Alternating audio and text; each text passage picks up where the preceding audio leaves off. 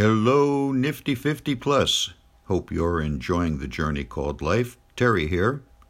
Going to continue talking about wine. As we often joke, don't wine, just drink it.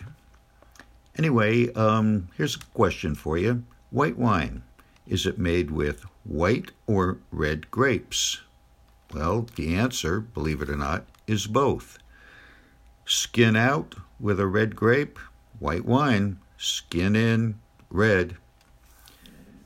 Okay, um, oh, by the way, as far as the alcohol content of red versus white, on an average, the red will have a higher alcohol content. Just so you know. Let's talk about the ritual of drinking wine. You know, you've seen it. Some think people are showing off when they see it, but actually, it's um, practical. Let me explain.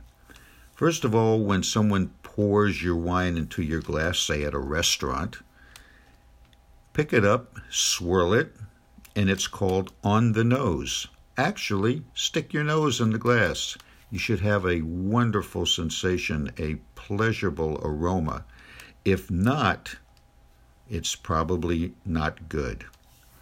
The second thing you're going to do is you're going to hold it up and away from you, up to the light, and what you're looking for is clarity.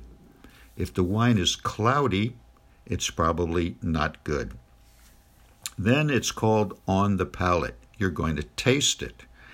Take a sip, switch it around, swallow. Should be a nice sensation, especially inside your mouth coming down the jawline. There is a reason that you do the ritual, as I have just explained, and if it's not good, do not hesitate to send it back. That's why you did it in the first place.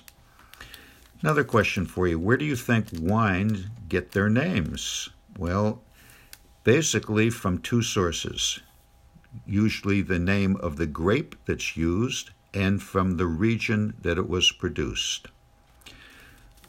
My favorite wine happens to be Cabernet Sauvignon, and the reason is I find it to be ro- more robust in flavor, really great with a real good New York sirloin steak or a ribeye, and the texture is heavier.